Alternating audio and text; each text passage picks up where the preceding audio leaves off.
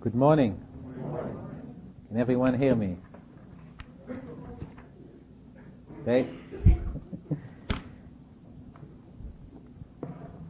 About uh, five years ago, probably closer to five and a quarter years ago, I came home after work. I uh, found a message from uh, Sharon's doctor on the answering machine. Sharon was pregnant at the time, as she is at this time also.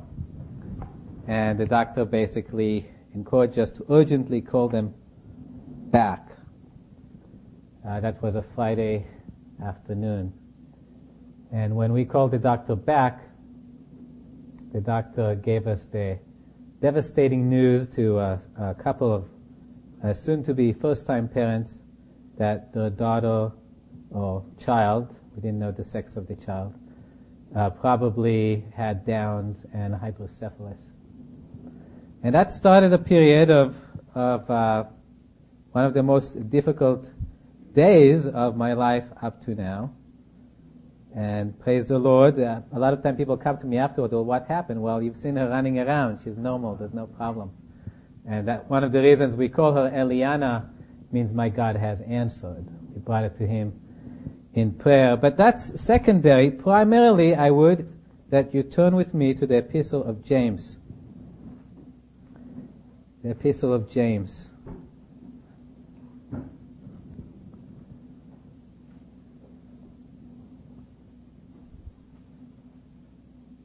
The epistle of James, the first chapter.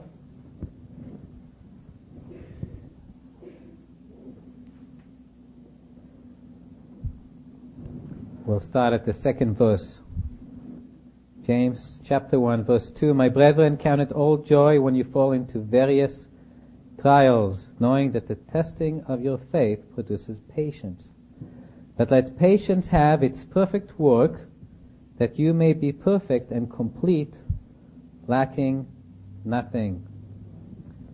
The reason I turned to this verse and I told you my short story is because of what this verse 2 says. Count it all joy when you fall into various trials. Trials. What is a trial? A trial is a difficult period of time in which you're typically suffering. That's what a trial typically means.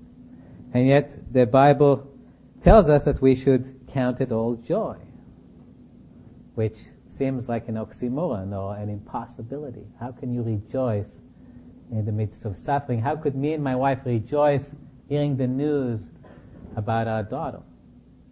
And yet the Bible tells us to rejoice. And uh, we'll keep this verse in mind as we turn to the book of First Samuel. And we'll look at the new person today. Again, we're at the series of looking at different characters or persons in the Bible with the purpose of finding how their experience might be relevant to us today. And hopefully we will find that the verse we read in James connects the dots for us between the person we will study, which is Hannah, the mother of Samuel, and our lives today. We'll start in verse 1. 1 Samuel chapter 1 and verse 1. Now there was a certain man of Ramatayim Tzofim of the mountains of Ephraim, and his name was Elkanah, the son of Yeroham, the son of Elihu, the son of Tohu, the son of Zuph, an Ephraimite. And he had two wives. The name of one was Hannah, and the name of the other Peninnah. Peninnah had children, but Hannah had no children. This man went up from his city yearly to worship and sacrifice to the Lord of hosts in Shiloh. Also the two sons of Eli, Hophni and Phinehas, the priests of the Lord, were there. And whenever the time came for Elkanah to make an offering, he would give portions to Peninnah, his wife, and to all her sons and daughters. But to Hannah he would give a double portion, for he loved Hannah, although the Lord has closed her womb. And her rival also provoked her severely to make her miserable, because the Lord had closed her womb. So it was year by year, when she went up to the house of the Lord, that she provoked her. Therefore she wept and did not eat. So we start here with Hannah and we see that Hannah is going through a trial, which is one of the reasons I started with the verse in James about trials. It's interesting that it says, when you go through various trials, count it all joy. It doesn't say if. I'm sorry, but none of us is exempted. The trials are assured. They're part of the Christian life. If you don't experience trials, there's a question if you're, if you're a Christian, but I don't think it's possible. I think even, even unbelievers, they don't experience trials in the same sense because there's no faith there for the Lord to use to work on their character. But God will still, everybody in this world, God will try to bring to the end of themselves to get them to turn to Him. But for Christians, there's a special purpose in trials that we'll talk about. And as we look at the story of Hannah, we'll see how she does in the midst of a trial. And again, we'll, we'll try to apply it to ourselves. There's two parts for this trial. The first part is, is the Lord. It says here that the Lord closed her womb. Usually we think of a trial as something bad happens to me. We got the news from the doctor that our daughter is going to be very sick or would have very serious uh, physical problems. But a trial can be simply a lack of something. There might be something that I want and I can't have it. That can be a trial. We see that in the case of Hannah. She really wanted a child and she didn't get the child. And so for her, it was a trial. There was a second aspect for this trial, which was Peninnah.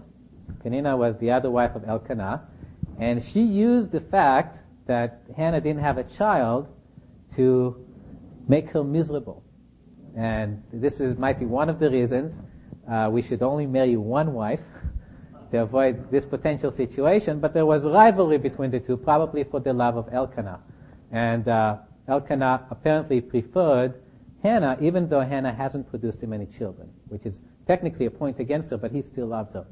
And Peninnah uses the fact that she had children to suggest that she really was the better wife. And she used that to provoke Hannah. They said correctly, Peninnah provoked Hannah. I tend to get names confused. Uh, let's just talk shortly about Peninnah here. The Lord has a perfect right to withhold from us a child. He is the one that gives children. I was going to get into that in a second. It's not right for Peninnah to think of herself as a better person because she has children here. Let me read a couple of verses related to that. And uh, it will become important at the end of the sermon. We'll have some more comments about what Peninnah is doing here. But uh, she'll be kept out for most of it. We'll just focus on Hannah. But there's a verse in 1 Corinthians that says this, For who makes you differ from another? And what do you have that you did not receive. Now, if you indeed receive it, why do you boast as if you had not received it? The point is, Peninnah wasn't the one who, by her ability, brought forth children. God is the one who gave her children. Well, if God is the one that gives you children, or God is the one who gave you something, how can you boast about it? It wasn't you. It's not like by your own goodness you produced this quality about yourself. It's a gift. It's something that God has given you. Now, uh, it's interesting. Often people do not recognize that it is God that gives them certain gifts. Like children in this case. It could be that Peninnah didn't recognize that God had anything to do with it. Uh, there's a verse regarding that also in the scriptures. This is in Matthew. It says that, that God makes his sun to rise on the evil and on the good and sends rain on the just and on the unjust. This is God. He blesses everyone. He sends rain on the fields of everyone, on the good farmer, a farmer that loves God, and a farmer that hates God. He makes the sun to shine both on, on the wicked and the good. And so people are so used to the blessings of God that they don't give him the credit. They don't recognize that the blessings are coming from God. And as a result, they start attributing it to themselves and they become proud and boasters like Peninnah and think that they're better than somebody else. So, so Peninnah's perspective here is wrong and uh, we'll touch on that toward the end of the sermon as that becomes relevant. okay, so we're going to focus on Hannah. I'm just going to give you a heads up for those of you who take notes. Well, let me say this. God puts us through trials for our good. God is the one who withheld children from Hannah. And for Hannah, this was a terrible thing. And yet God was doing it for her good. As the verse that we were reading, which is why it said, count it all joy. As we, as we go through the passage, we'll see it. And I found what I feel to be six distinct benefits that will come to Peninnah, to Hannah as a result of this trial. So as, as we go through it, see if we can spot the benefits that come to Hannah as a result of this trial. Let's pick it up at verse 8. Then Elkanah, her husband, said to her, Hannah, why do you weep? Why do you not eat? And why is your heart grieved? Am I not better to you than ten sons? So Hannah arose after they had finished eating and drinking in Shiloh. Now Eli the priest was sitting on the seat by the doorpost of the tabernacle of the Lord. And she was in bitterness of soul and prayed to the Lord and wept in anguish.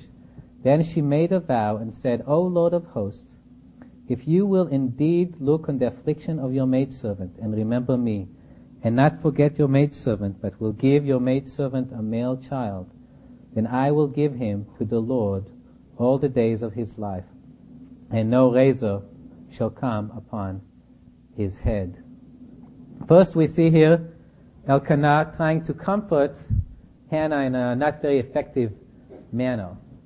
Uh, saying, well, Hannah, you know, why are you crying? Why are you so upset? Hey, you, you got me. And it's not so much, I think, that Elkanah is boasting and he thinks he's, you know, such a wonderful man. I think the problem is Elkanah doesn't understand how much Hannah wants a child. And it, it's a warning for me as other people go through trials. Often I'm like, well, you know, that's really not that big of a deal. This person is clearly overreacting. I don't know why they're so upset. Look, I'm in no position to understand the trial that you're experiencing. Just like Elkanah here was, I mean, he was a man. Men are made differently than women. They don't have quite the same uh, passion or desire for a child that a woman has. And so he's just not discerning really the trial she's going through. And I might be easily in the same place with somebody else going through a trial. And if you're the one going through a trial, try to be gracious for the rest of us that don't understand the depth of your trial. It's real, as we see here in the case of Hannah. And yet sometimes others will not discern how serious it is. Uh, we come here to the first benefit of the trial, which uh, most of us don't quite regard as a benefit, but a trial is an opportunity for us to display our faith in God to the glory of God. When the sun is shining and the rain is raining and all good things come your way, it's really easy to believe that God is in, in control and you know He's working everything for everything for our good, which is what the Bible says He does. But it's really easy to believe it when everything is going well. It's really difficult when you get that phone call from the doctor or whatever trial it is you're going through to believe that God is still in control and God is still working your good. It takes a lot of faith. But it's an opportunity for faith that God values.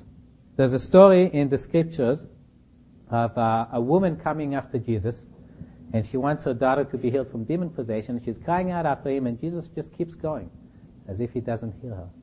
And the disciples say, "Come on, Jesus, you know, send her away. She keeps walking after us and crying out."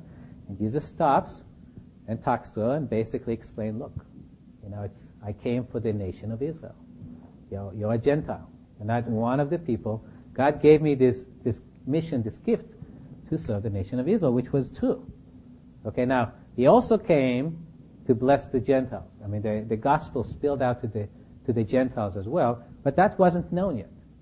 And that woman, she, she first was crying and Jesus was ignoring her, and now Jesus was basically saying something that sounds like he doesn't want to heal her daughter, he doesn't want to help her, and yet she still comes and she says something like, you know, but Lord, even the dogs eat from the crumbs that fall from the master table. Even if I'm not the main target of your grace, I believe that there's grace in you for me you'll still, you can still help me.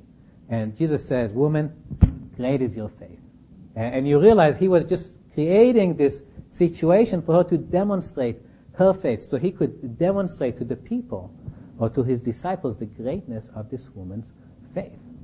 And we're told that God does the same for us. I'll just read it in First Peter uh, chapter one. In this you greatly rejoice, though now for a little while, if need be, you have been grieved by various trials. Here are the trials again. I'm sorry, just lost my place. That the genuineness of your faith, being much more precious than gold that perishes, though it is tested by fire, may be found to praise, honor, and glory at the revelation of Jesus Christ. So God puts His trials on us that the genuineness of our faith, that the faith that is actually there will be shown. Like the, the gold, when you, you take uh, unpure gold and you burn it, you get away all the chaff and it shows there's still something pure. There's real faith that God finds more precious than gold. And it's now being brought forth to the glory of God. And that's something you're not going to get a, you will not have a chance to do without a trial. God has to use trial to expose real, true faith. It's the first benefit of a trial. Something we don't realize when we're going through a trial, but that's a benefit. God uses that for His glory. Second benefit. Second benefit is God uses trials to change our character. God uses trials to change our character. That's in the verse we read earlier. I'll just read it again for you. My brethren, count it all joy when you fall into various trials. Uh, actually, let me stop because I'm getting ahead of myself. First of all, where am I getting it from the story? So here's Hannah. We're talking back about the faith. She's been without child for years. We're told for year after year she's been provoked on this subject. And she's provoked again, she's brought to tears, and what does she do? What does she do? She turns to the Lord and cries out to the Lord for deliverance. She, she prays and asks Him for a child. Well, when she prays to God, when she comes to God, it's an evidence of faith. It says in the Bible, those who come to God must believe that He is and that He is a rewarder of them that diligently seek Him. So there we have evidence of her faith. She comes to God and asks Him to. If she didn't believe that God was real or that He had the power or that He wanted or was interested in her good, she wouldn't be wasted, wasting her time coming to Him. So coming to Him and crying in prayer to Him in prayer was evidence of her faith. Okay. Uh, second benefit I started to read, My brethren, count it all joy when you fall into various trials, knowing that the testing of your faith produces patience. But let patience have its perfect work, that you may be perfect and complete, lacking nothing. There is work that's being done. God is using our faith here, the testing of our faith, to produce patience, and patience is now working that I might be perfect and complete. God is actually trying to change me. And the only way He's going to accomplish it is with trials. And it says here, He doesn't just try to change me. I mean, that might be a good thing. But He's trying to change me to make me perfect. Well, what's perfection? Well, it's the Lord Jesus. And how do I know God wants to make me like the Lord Jesus? Because it says all things work together for good to them that love God and are called according to His purpose whom he did foreknow, he also did predestinate to be conformed to the image of his son, that he might be the firstborn among many brethren. That's the great work and goal that God has for a believer. And the only way he can accomplish it is with trials, bringing us into difficult times. It's like if you want to change the shape of a metal, if, I mean, if you, you know, if you want to, you could break it, you could just snap it. But if you really want to change the shape of metal, you have to heat it up.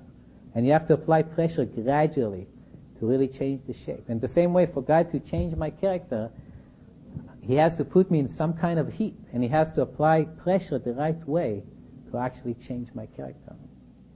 Where do we see this with Hannah? Well, we see that in verse, again really in her prayer, in verse 11. Let me go ahead and read verse 11 again. You know what? Did I forget to read? Uh, pick up at verse 8.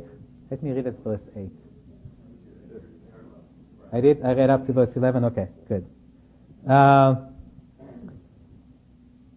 Right, so uh, look here again at uh, Hannah's prayer. It says, O Lord of hosts, if you will indeed look on the affliction of your maidservant, and remember me, and not forget your maidservant, but will give your maidservant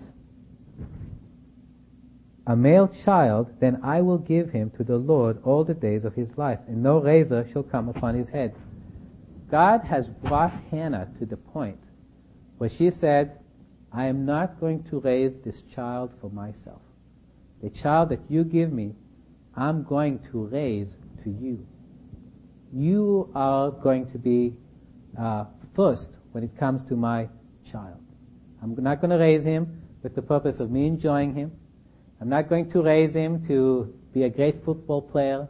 I'm not going to raise him to uh, be the new president. I'm going to raise him for the Lord. And that was a change in her character because it's not something she would have done before. And because we see this is really where the trial ends. The trial lasted for years. And now she reached a point where she says, you know what, Lord? I'm going to give my child for you. You will be first place in my child's life. And that was a new thing that she did, and, and we see that's what really finally brought the trial to an end. That's the purpose that God was driving and putting her under this particular trial. Okay, we'll see it more clearly. I know the first time I read it, it seems like she's making a deal with God. Well, it's not. She's really declaring, she was really brought to a point where she recognized that God needs to be first in her child's life. Uh, well, first of all, how does that conform her to the image of Christ? Well, we talked about it this morning. I don't know if you remember in uh, the worship hour, we talked about Jesus putting the Father first. Jesus was, in a sense, a man like you and me, He was also the Son of God, but he had his own will. And yet he subjected his will to the fa- Father. He always put his Father first when it came to different areas of his life. Uh, let me read some verses.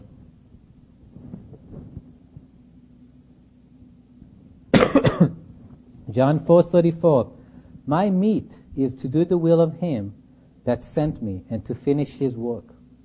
John 6:38 For I came down from heaven not to do mine own will but the will of him that sent me. John 8:29 And he that sent me is with me. The Father hath not left me alone, for I do always those things that please him. John 4:31 but that the world may know that I love the Father, and as the Father gave me commandment, even so I do. Matthew 26:39 O my Father, if it be possible, let this cup pass from me. Nevertheless, not as I will, but as thou wilt. And as someone shared this morning, the Father answered to everything the Son did and said this, and lo, a voice came from heaven saying, This is my beloved Son, in whom I am well pleased.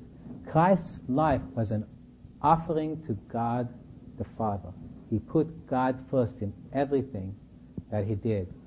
And uh, we might be aware of the fact that Jesus was, among other things, an example for us. We're supposed to also let God rule our lives. We're supposed to offer ourselves to God and to do what God wants us to do instead of, of what I want to do. And there's the verse in uh, Romans uh, 12, I think probably most of the people here remember it better than me, but it says, uh, I'll just flip there since I don't remember it and I want to get it right.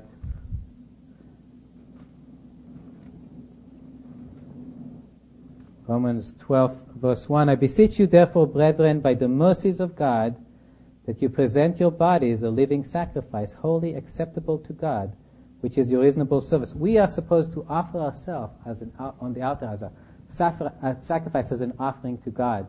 And a lot of people say, well, the problem here for me as a Christian is as a living sacrifice, I can always get up and step off the altar. And uh, I know it's true in my life, and uh, recently I've, I've had a reminder of that from the Lord, realizing that I don't really have my all on the altar. It, it's easy to say, well, Lord, Here I am, I'm yours, do with me whatever you want to do. It's another thing for the Lord to come into different areas of our life and show us that He needs to be first in those areas. In the case of Hannah, it was with her child. He made her realize she needed to give that child to Him. She needed to raise that child unto the Lord. Make the child the focus of her child's life. Make the Lord the focus of her child's life. In my case, uh, it was a, kind of a low-key trial I've been going through for some time. I mentioned it before. Uh, I've been looking for a house. Actually, I'm no longer looking for a house. um, kind of, I put put that on hold as the, my job situation is uh, not not as secure as it used to be. But there was a time I was really looking intensely for a house, and uh, I just kept running into walls. And it was kind of a little bit like Hannah here, like, well, everybody else gets to have houses. Why can't I buy a house? She was looking around at, the, at uh, Elkanah's other wife. She has children. Everybody else has children. Why can't I have children? And I was like, why can't I have a house? And uh, I came to realize, you know what? Unless the Lord gives me a house, I'm not going to be able to have a house. God, God really does make the sun shine and he makes the rain rain, and he gives people houses. Yes, a lot of people that might not be, you know, righteous or good may still be able to have houses. And the Lord gives it. He gives it abundantly. You know, He's, he's good to all. But uh, for me, everybody really needs it from the Lord. And for whatever reason, the Lord was kind of blocking, just like He was blocking Hannah from having children. He was holding me back from having a house to make me realize, number one, that He gives the house. And so I started praying. I said, okay, Lord, give me a house. And a question came to me, why do you want it? and uh, I, I, had to think about that and stop and think about it. And I realized that all my answers were purely selfish. I wanted the house for me. I wanted a place that maybe would have a greater security than a rental property, or maybe have a certain, you know, value as a financial investment or maybe a place that I can make myself more comfortable, not have to worry about what the uh, landlord will see one day that I do to the house, or expand the house, all kinds of things I could think of to do to make myself more comfortable. But it wasn't the Lord. Instead of thinking, well, you know, Lord, you know, this is, really like to have a Bible study in this room, and, you know, this house is yours, and so me and my family will just live in these two rooms or three rooms, and we'll leave the other one for maybe a visiting missionary. I mean, there's a lot of ways you can use a house for the Lord. And yet none of those was the reason I was looking after a house. And that's just an example of something the Lord wants in our life. He was working in Hannah's life, wanting to have her give him first place in her child. And he's working in my life, and he wants me to give him first place in a house I buy, if it's his will for me to buy a house. And I believe the Lord is working in everybody here who trials to bring us to give something to Him. There's an area in our life we might be, you know, the Lord is not really there. It's not complete. Our character is not complete. And He wants us to give Him that area too. He wants to conform us to Christ in that area of our life as well. Let's pick up in verse 12. And as it happened, and it happened as she continued, praying before the Lord, that Eli watched her mouth. Now Hannah spoke in her heart, only her lips moved. But her voice was not heard. Therefore Eli thought she was drunk. So Eli said to her, How long will you be drunk? Put your wine away from you. But Hannah answered and said, No, my lord, I am a woman of sorrowful spirit. I have drunk neither wine nor intoxicating drink, but have poured out my soul before the Lord. Do not consider your maidservant a wicked woman, for out of the abundance of my complaint and grief I have spoken until now. Then Eli answered and said, Go in peace, and the God of Israel grant your petition which you have asked him. And she said, Let your maidservant find favor in your sight. So the woman went her way and ate, and her face was no longer sad. We see here a third benefit uh, in my list of benefits. The first one was it's an opportunity for faith. Second one is it's an opportunity for God to be changing our character. And the third benefit of a trial is it brings us closer to God. And I think that's something that everybody here that went through a trial probably felt. I know for me, before that uh, phone call from the doctor, I was going through relatively dry times. I, w- I was kind of involved, I was involved in the work of the Lord. I was uh, involved in Bible studies. I was even teaching a Bible study, but there was just kind of a dryness in me. And this trial brought me really close to the Lord. And I believe we see here evidence that the trial did the same in, in Deborah's life, sorry, Hannah's life. Uh, number one, you can tell she's totally consumed in praying to the Lord. Because, you know, there she is, her lips are moving, her face must have been, you know, she was weeping, you know, her body language was such that, that, uh, the priest, Eli, just said she must be drunk. Because people usually have more kind of self-control over themselves. And she didn't because she was just giving herself to the Lord in prayer. And that's one thing trials will do to us. They'll really drive us to our knees before the Lord. Draw us really close to Him. And the second thing I see here, and I don't know if, if uh, you picked up on it the first reading, it's not as obvious. Eli says something relatively generic here. Okay, he says, Go in peace, and the God of Israel grant your petition which you have asked of him. So it's kind of a general, well, all right, you came here, you've been praying, excellent, you know. Now God will give you what you want. And uh, she takes it to heart. She can hear the Lord speaking to her through him. He's, he's the priest of Israel. He's the person that God has in that place. And he just says those words, and she believes it. And you can tell she believes it because it says afterward that uh, you know, she went away, she ate, and her face was no longer sad. As far as she concerned, it was done. God was going to give her a child.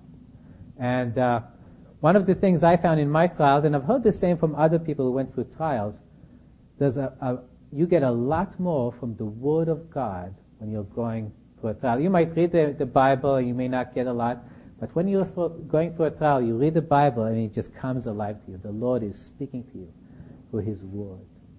And that's what was happening here for to Deborah. So that's really the third benefit is really trials just drive us closer to the Lord. We really get to enjoy His fellowship like we can't without trials. Um, I, I, remember uh, when I was going through that trial and I was enjoying that closeness with the Lord, and I recognized, boy, you know, I can see how the Lord's using it for my good. I'm really getting closer to Him. I'm appreciating His Word more. You know, wouldn't it be wonderful if you know, he, he heals our daughter. We have a healthy daughter and I'm still really close to the Lord. And, you know, it's wonderful that he healed our daughter and she didn't have the problems. But I have to confess that, you know, the trials go away and it just kind of seems like we really struggle in staying really close to the Lord. It's like we need the trials to drive us to Him. Otherwise, we're like the children of Israel. We have the plenty and we, we start forgetting the Lord. So trials do bring benefits. Let's pick up in verse 19. then they arose early in the morning and worshipped before the Lord, and returned and came to their house at Ramah. And Elkanah knew his wife, Hannah his wife, and the Lord remembered her.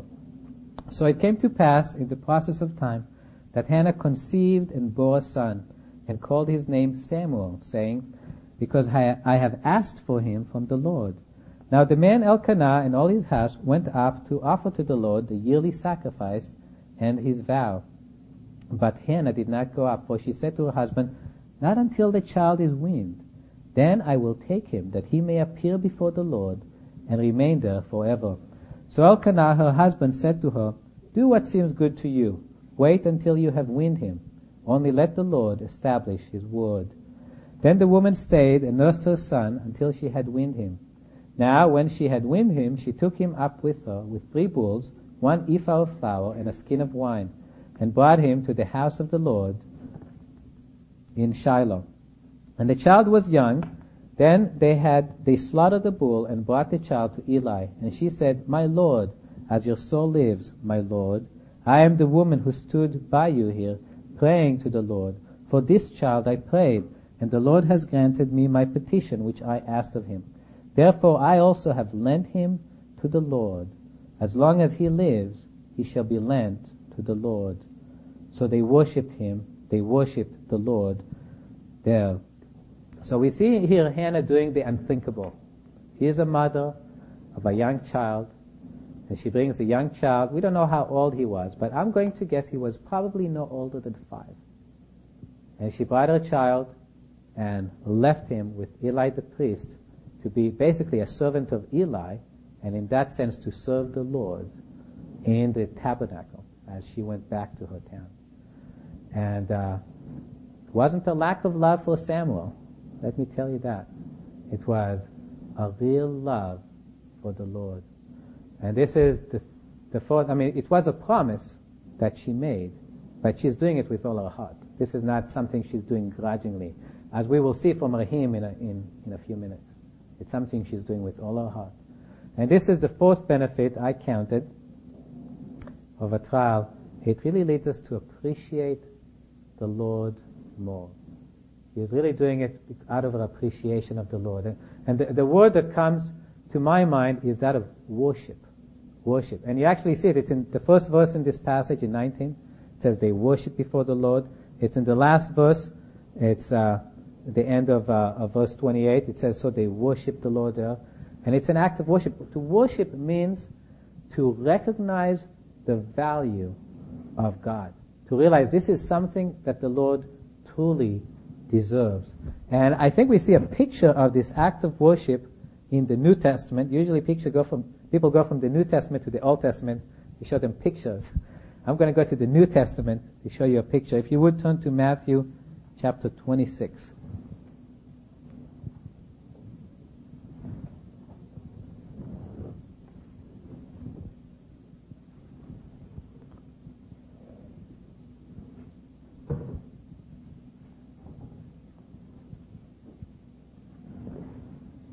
Matthew 26 and verse 6.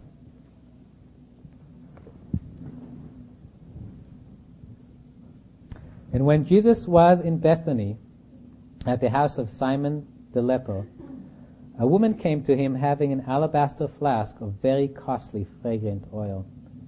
And she poured it on his head as he sat at the table. But when his disciples saw it, they were indignant, saying, Why is this waste? For this fragrant oil might have been sold for much and given to the poor. But when Jesus was aware of it, he said to them, Why do you trouble the woman? For she has done a good work for me. For you have the poor with you always, but me you do not have always. For in pouring this fragrant oil on my body, she did it for my burial. Assuredly I say to you, wherever this gospel is preached in the whole world, what this woman has done will also be, to- be told as a memorial of her. So this is a story of a woman taking a bottle of perfume that uh, my best estimate from the money that's described here was probably worth tens of thousands of dollars. And she takes this bottle of perfume, she breaks it, and just pours it on, and Jesus, just anoints Jesus with it. And Jesus says it was something she did for her burial. She seems to be like the one person there that believed what Jesus said, that when he was going to Jerusalem, he was going to die and she wanted to give him something. She took her most valuable possession and just used it for whatever she could do for the Lord. And uh, it was an act of worship. She was showing how much the Lord was worth. The Lord is worth this tens of thousands of dollars just used to anoint his body to prepare him for burial. And the disciples saw it and, you know, they thought this was crazy. Why this waste? And uh, what Hannah did here was of far more value than what this woman did. This woman was willing to separate herself from a few tens of thousands of dollars. Hannah was willing, and I don't want to take away from what she did. Hannah was willing to separate herself from her son. Now, I mean, she, actually, she did see him on a yearly basis, so it wasn't complete separation. She was willing to be separated from him for 11 months of the year or so. And uh, the Lord said about the woman and what she's done for him, that this was so precious in his sight that wherever the gospel was going to be preached, she was going to be found there. Her story, what she did for him, would be found there. Because worship of God is so precious to the Lord.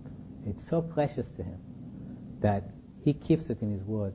And I believe that is why we have the story of Hannah preserved for us in the Old Testament. It's because of this act of worship.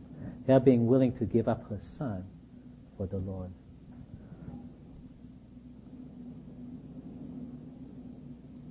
Now, I did have one comment here. People tend to say this, this is crazy. You know, how could you do that? How could you separate from your child from the Lord? How can you spend tens of thousands of dollars of perfume to anoint the Lord? This is crazy. Well, I, I ran across this passage in my daily reading this week. Uh, this is First Chronicle 29, 14. And this is David talking after he and Israel finished offering up to the Lord for the building of his temple all, the, all their gold and their silver and their precious possessions. And David says this about it.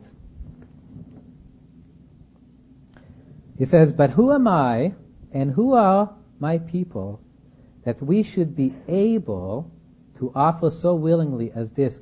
For all things come from you, and of your own we have given to you. What David is saying, you know, how is it that we should be so privileged that we have all this stuff to give to you to show you how much you are worth? You have given us a great privilege by giving us these things so we can offer them to you. And it's the same thing in the story of Hannah. She didn't have a child. She didn't have Samuel, and she recognized it. Without the Lord, I would never have him. And so, offering him to the Lord isn't unreasonable. It's in a sense a privilege. The Lord gave it to me, and now I can use him to show the Lord how much I appreciate him. And there's nothing in your life that you can give to God that's unreasonable, because everything you have is for him. So, using what you have to worship God, to show God how much you appreciate Him, is actually the most reasonable thing you can do with what you have. I know it's hard for us. It's hard for us to, you know, separate ourselves from things that are valuable to us. But everything we have is the Lord's. And the best thing we can have with what the Lord given to us is give it to Him. Show Him how much we appreciate Him. And that's exactly what, what Hannah did here. Picking up in chapter 2, this is the hymn that Hannah said, or the prayer that she prayed as she was offering Samuel, which is really, again, the, the proof that she really did it with all of her heart. This wasn't something she did grudgingly. 1 Samuel chapter 2 verse 1. And Hannah prayed and said, My heart rejoices in the Lord, my horn is exalted in the Lord. I smile at my enemies because I rejoice in your salvation. No one is holy like the Lord, for there is none besides you, nor is there any rock like our God. Talk no more so very proudly. Let no arrogance come from your mouth. For the Lord is the God of knowledge, and by him actions are weighed. The bows of the mighty men are broken, and those who stumbled are girded with strength. Those who were full have hired themselves out for bread, and the hungry have ceased to hunger. Even the barren has borne seven, and she who has many children has become feeble. The Lord kills and makes alive. He brings down to the grave and brings up. The Lord makes poor and makes rich. He brings low and lifts up. He raises the poor from the dust and lifts the beggar from the ash heap, to set them among princes and make them inherit the throne of his glory. For the pillars of the earth are the Lord's, and he has set the world upon them. He will guard the feet of his saints, but the wicked shall be silent in darkness. For by silent, by strength no man shall prevail. The adversaries of the Lord shall be broken in pieces. From heaven he will thunder against them. The Lord will judge the ends of the earth. He will give strength to his king and exalt the horn of his anointed. Well, we see here a fifth benefit to trials. And we see it very clearly in Hannah, is she is greatly encouraged in the Lord. Her joy in the Lord is increased. Her confidence in Him, her hope in Him, all these things have increased. Because through the experience of, of this trial that she went through and the Lord bringing her up on the other side of it, she was able to really come to trust the Lord more, to really recognize the Lord's goodness, to believe in Him more. Remember, her test was, was her faith was tested through this trial, and yet at the end of this trial, now she sees really how much the Lord loves her, how much the Lord intends good for her, and she really can put her anchor more firmly on the hope that lies ahead for her which we can do too. As, as we go through trials, we can really, the Lord brings us on the other side. We really recognize how much the Lord loves us and how much the Lord really wants our best. And it's hope and it's faith that gets built up by trials. So it's a benefit of trial that comes to us. Uh, the second thing that comes out really strongly in this verse, and this what this is what brings us back to Peninnah, is there's a very strong warning in this passage. And I don't know how many of you caught it. But only half of this hymn is reserved to really praising God and expressing her encouragement. The other half really is a warning. Well, yes, those who, are, who, who suffered and had little, the Lord blessed and gave much. But those that had much have been brought down. And, and the key here really is in verse 3. It says, Talk no more so very proudly. Let no arrogance come from your mouth, for the Lord is the God of knowledge, and by him all actions are weighed. And I feel this verse is aimed at the Peninnahs of the world, who basically think this, you know, all the blessing I experience, you know, it's, it's kind of because I deserve it. And it's really mine. And I can boast in it, and I can enjoy it, and live, live it out for myself. Basically living the Lord out of the picture. Whereas the truth is, the Lord gave them everything that they have. And what they have is really the Lord's. And instead of turning it back to the Lord in worship, they're keeping it for themselves to enjoy it. And what the passage says, look, it's going to get taken away from you. Okay, if, if you're here with that opinion, what you have is your own. And it's somehow mine by right. And I can expect to keep it. Is you're fooling yourself. Because everything came from God and He's going to take it back. That's just the truth of it. Everything we have came from God. And it's all going back to Him. And you can be like Hannah and rejoice in the fact that the Lord is coming back because she loves Him and she's offered Him everything that she has. And she knows that more good is coming. That's what the scripture tells us. It tells us that when the Lord comes and, and rewards the saints, He will say, you've been faithful with a little bit. I'm now going to give you something that has real value. So everything we have here that we offer to the Lord has really a small value. It has a value, but a small value. The Lord is going to give us things that have a lot more value to those of us that, that are faithful stewards. And it's interesting to me, uh, and it kind of connects with this passage. There's a few places in the New Testament which, where Jesus speaks of himself uh, being viewed as a thief by the world. He says, I am coming like a thief in the night. Okay, he's not a thief. But why is he saying I'm coming like a thief? It's because that's how he will be perceived by many people. Because they think that he's taking from them something that belongs to them. The truth is, it belongs to him. But they think it belongs to them, and when Jesus takes it, they'll view him as a thief. They'll, they'll cry, they'll regret his coming. Like someone regrets the coming of a thief that comes and takes everything that belongs. Well, it's really all God's, and if we offer it to God now, we have nothing to worry about, and in fact, we have the joy of, of expecting him and hearing the word good and faithful servant, and receiving from him much greater riches. Let's turn to the last passage in verse 18.